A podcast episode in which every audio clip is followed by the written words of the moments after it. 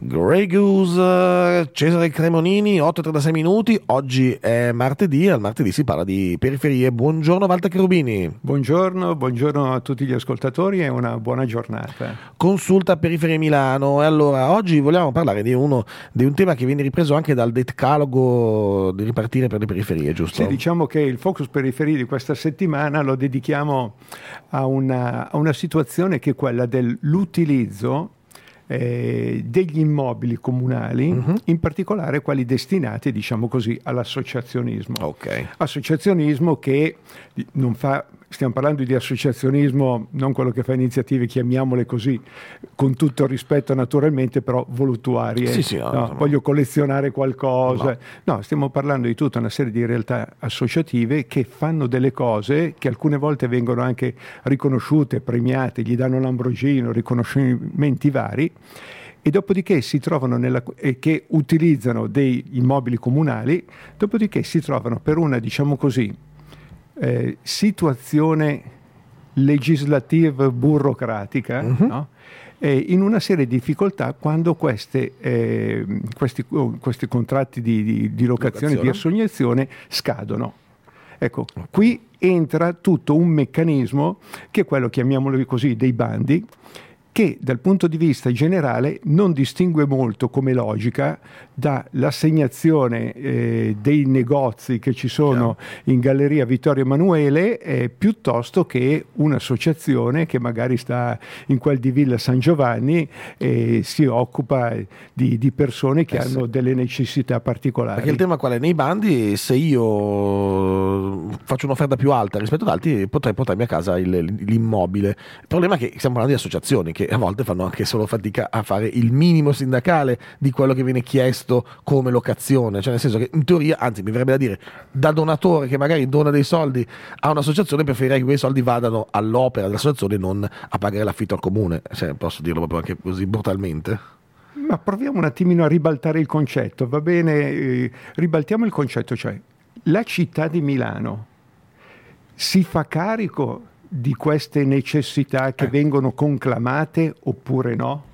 E attraverso i suoi strumenti, diciamo così, organizzativi, la propria amministrazione comunale, perché ricordiamo, l'amministrazione comunale non è un organo separato dalla città un organo contro la città, no. è un organo espresso dalla città e quindi c'è questa pressione osmotica, mettiamola in questa maniera. Dopodiché non può essere tutto perfetto, però possiamo anche migliorare sicuramente determinate cose.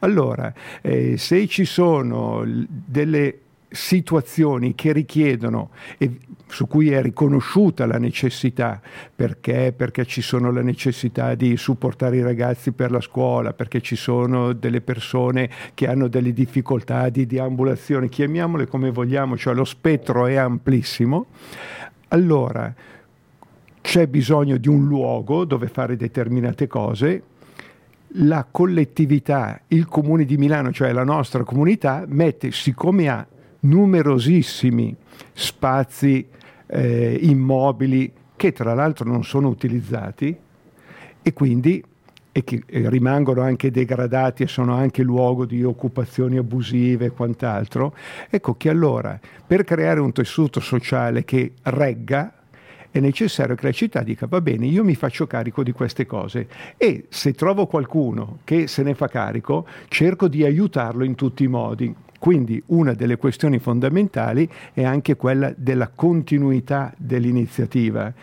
Eh, noi ci siamo legati un pochettino mani e piedi a livello legislativo generale nazionale e anche a livello locale, eh, dove utilizziamo questa categoria dei bandi pensando che sia la panacea di tutti i mali. Sì.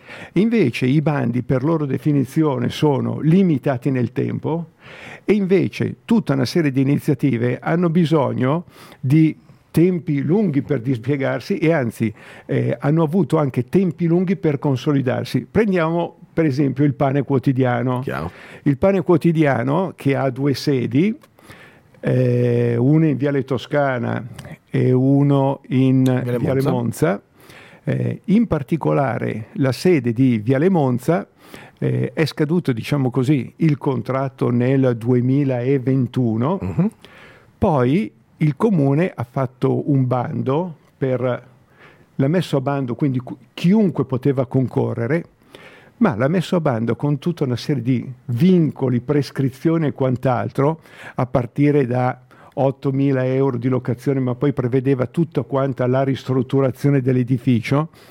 E capite che una realtà come il pane quotidiano, che cerca di mettere insieme no, eh, il pranzo con la cena da eh dare a migliaia di persone, migliaia se si trova anche ad affrontare delle spese enormi, comincia a essere difficile. Il risultato è stato che a questo bando non ha risposto nessuno. Nemmeno lo stesso. Nemmeno loro, lo perché noi abbiamo anche dei sostenitori, persone che ci aiutano e quant'altro, però nel momento in cui ci dicono ci state dentro per nove anni, pensiamo che il, eh, il pane quotidiano è una realtà associativa che data dal 1898 se non mi ricordo male, comunque eh, da fine 1800. Quindi capite che ha una visione delle cose che è lunghissima. Allora, un bando gli dice guarda tu per nove anni devi ristrutturare, investire e quant'altro. E infatti non investe nessuno. Adesso sono in questa situazione precaria dove tra l'altro continuano a pagare, chiamiamola così, la pigione Ecco, per una iniziativa che tutti quanti dicono che è necessaria.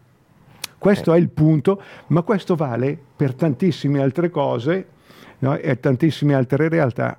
Beh, che adesso poi andremo a scoprire meglio allora. Intanto andiamo un po' con un po' di musica con Francesca Michelin con Solite Chiacchiere. Francesca Michelin, solite chiacchiere. E sono sempre grandi chiacchiere quelle che facciamo qui il martedì con uh, Walter Cherubini, ma non sempre solite, anzi cerchiamo sempre di trovare nuovi spunti, anche se poi ogni tanto bisogna tornare su dei temi, perché questo tema ad esempio delle locazioni, dei bandi, dell'unico modus operandi che ormai c'è, pensando che sia l'unico modo per gestire il patrimonio pubblico da dare in mano alle associazioni, beh l'abbiamo già detto altre volte, però insomma non è mai, eh, non è mai abbastanza, perché poi appunto si scoprono situazioni come quella del pane quotidiano, ma anche altre associazioni associazioni, parlavamo, mi parlavi anche di un'associazione dell'Ortica, giusto? Mi dicevi? L'Ortica PS, esattamente. Eh, Ma eh, allora, queste parole che diciamo eh, abbiamo provato a scriverle nel 2020 eh, nel cosiddetto decalogo dalle periferie per ripartire. Eravamo in pandemia, uh-huh. agli inizi, eh, nulla sarà come prima, eh, le cose cambieranno e tutto il resto. Allora, alla luce di un'esperienza ormai decennale, pluridecennale, anche con un, un, centinaia di altre realtà, abbiamo provato a mettere in fila, scrivendole, un decalogo, uh-huh. un decalogo che, che, non fissa degli obiettivi, io vorrei fare questo e quest'altro, ma fissa tutta una serie di elementi burocratico-organizzativi in linea di massima afferenti all'amministrazione comunale, ma anche per esempio alla SIAE, la società degli editori. Sì, no, punto, se, punto 7 stavo guardando adesso. Eh, la, la società degli editori 7. per esempio. E quindi dove si dice guardate che se noi continuiamo a fare eh, le cose con le regole che eh, sono, state fat- sono state utilizzate fino adesso, eh, non cambierà assolutamente niente. Ritorneranno tutti quanti i problemi che c'erano prima, dopo la pandemia ritorneranno. Siamo nel 2024, la pandemia si muove sempre un po' sotterraneamente, sì. non è che sia sparita dalla circolazione, però diciamo siamo ritornati in quell'attività abbastanza normale, come c'era prima, e tutti i problemi tru- ritornano a capo. Allora, in particolare noi mh, sull'argomento di cui stiamo parlando adesso, che è quello esattamente dell'utilizzo delle strutture eh, comunali e quindi stiamo parlando del decalogo dalle periferie per ripartire, il punto 4 diceva rinnovo concessioni e locazioni di locali di proprietà pubblica. E appunto dicevamo, per le associazioni culturali e sociali periferiche, perché essendo consulta periferie Milano ci occupiamo non di Piazza del Duomo, che hanno locazioni con il Comune di Milano ed altri enti pubblici, prevedere che alla scadenza possa esservi il rinnovo e non lo sfratto come adesso, eliminando la precarietà di chi si impegna. Stiamo dicendo adesso per esempio per il pane quotidiano e che per l'assegnazione non si prevedano canoni al rialzo, perché l'iniziativa nei quartieri periferici non può essere lasciata sulle spalle dell'associazionismo, mentre sfitto e abusivismo sono altissimi, anche creando pericoli. Allora, questo è il tema. Se io ho un'iniziativa che funziona, rispetto tutte quante le regole, do un contributo alla città, mi ha anche riconosciuto magari con l'Ambrogino e così via, allora ci deve essere una organizzazione che prevede il sostegno di queste realtà, perché tutte le volte che arriva una lettera di fine locazione, tutti quanti si cominciano a mettere in agitazione, ma giustamente si cominciano a mettere in agitazione anche perché appunto eh, c'è l'associazione eh, L'Ortica uh-huh. no? che si occupa di persone che hanno delle difficoltà eh, personali piuttosto significative e hanno fatto un bando dove dicevano eh, il canone di locazione base, canone di locazione base 10.000 euro l'anno.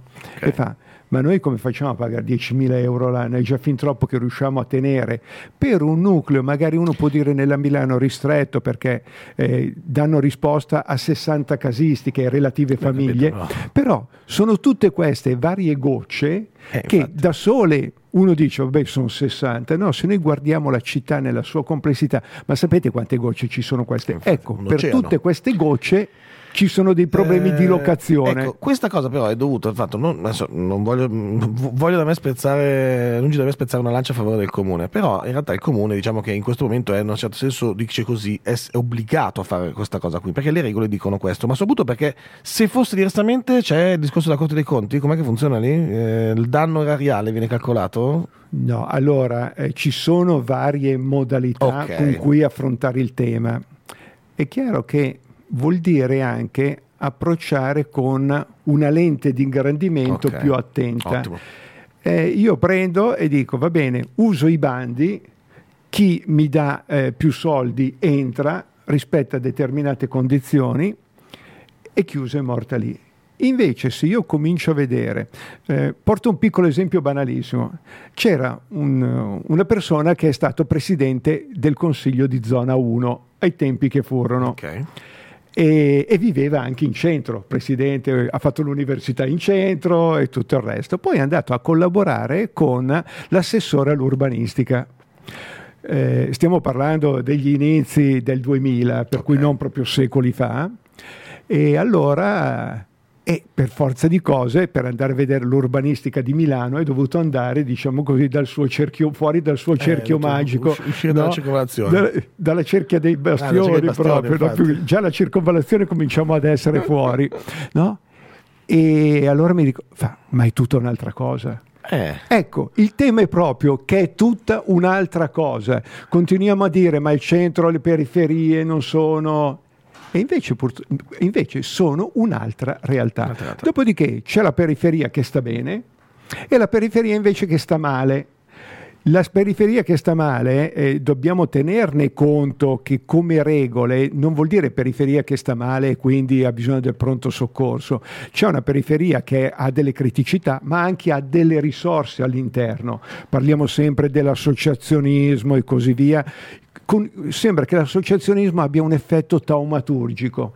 Prendo l'associazionismo e risolverei i problemi. Guardate che se Milano ha tutta una serie di problemi con un associazionismo che è molto significativo, vuol dire che il sistema che presiede le relazioni e le regole eh, non, non, è adeguato. L'ingranaggio ogni tanto si incripta, è qualcosa che non no, va. No, non è assolutamente adeguato. In particolare non c'è la gestione territoriale. Quindi noi interveniamo molto spesso come in questo caso, eh, in una realtà, un'iniziativa fatta in periferia con delle regole che sono quelle che valgono per eh, il centro città uh-huh. e anche per altri settori, no? magari settori commerciali e così via. Eh, questo qui è esattamente il, il tema di fondo. In secondo luogo, non abbiamo un governo vicino che quindi abbia come priorità quel luogo lì vicino, perché tutto è organizzato centralisticamente. Eh sì. Quindi ciascuna realtà deve fare tutta una serie di trafile. Punto, punto uno del decalogo, decentramento, no? Cioè, sempre si torna lì, giusto? Ma, io, direi eh, che, io direi che nelle prossime puntate dobbiamo riprenderlo tutto quanto punto punto e, e sviscerarlo bene questo decalogo, eh, perché Sì. è del 2020, sono passati quattro anni ma è molto attuale ancora, mi sa. No, ma perché, Ok. perché noi abbiamo in fine della fiera una organizzazione amministrativa che eredita Eh, l'idea sì. di 50 anni fa buona, che non è mai stata resa Poi esecutiva. esecutiva. Il risultato è che noi abbiamo 250 giocatori che hanno le magliette, ma eh, che sono i consigli ieri sì. di municipio, i presidenti. L'unico problema è che non hanno il pallone. Eh sì, in campo- in E campo ci quindi, scendono in cinque, eh, poi. ricordiamo oggi in questa occasione anche eh, la, la- la dipartita di Gigi Riva, Eh sì. no? che per, eh, per noi che abbiamo qualche anno in più è stato sicuramente un simbolo, ma anche come tipo umano da questo punto di vista, anche legame a un territorio periferico, essendo rimasto in Sardegna, Eh che- senza voler dire che Sardegna è periferico, però però, sicuramente nel mondo del pallone, no? ma Cagliari è riuscita a vincere con Maglio Scopigno anche uno scudetto. scudetto, eh. Quindi questo che cosa vuol dire? Che le cosiddette eccellenze non è una gran bella parola, a dire la verità, ci sono da tutte Le le, parti. Quindi cerchiamo di affrontare questo problema. E di farle uscire queste eccellenze perché ci sono, appunto, basta andarle a, a scoprire e ci sono. Grazie Walter, ci vediamo martedì prossimo, ci sentiamo martedì prossimo, potete riscoltare tutto quanto anche sul podcast di Good Morning Milano, appunto gli interventi di Walter Cherubini con il suo focus periferie. Grazie mille Walter Grazie a voi e buona giornata. e buona giornata a tutti, andiamo con la nostra sigla.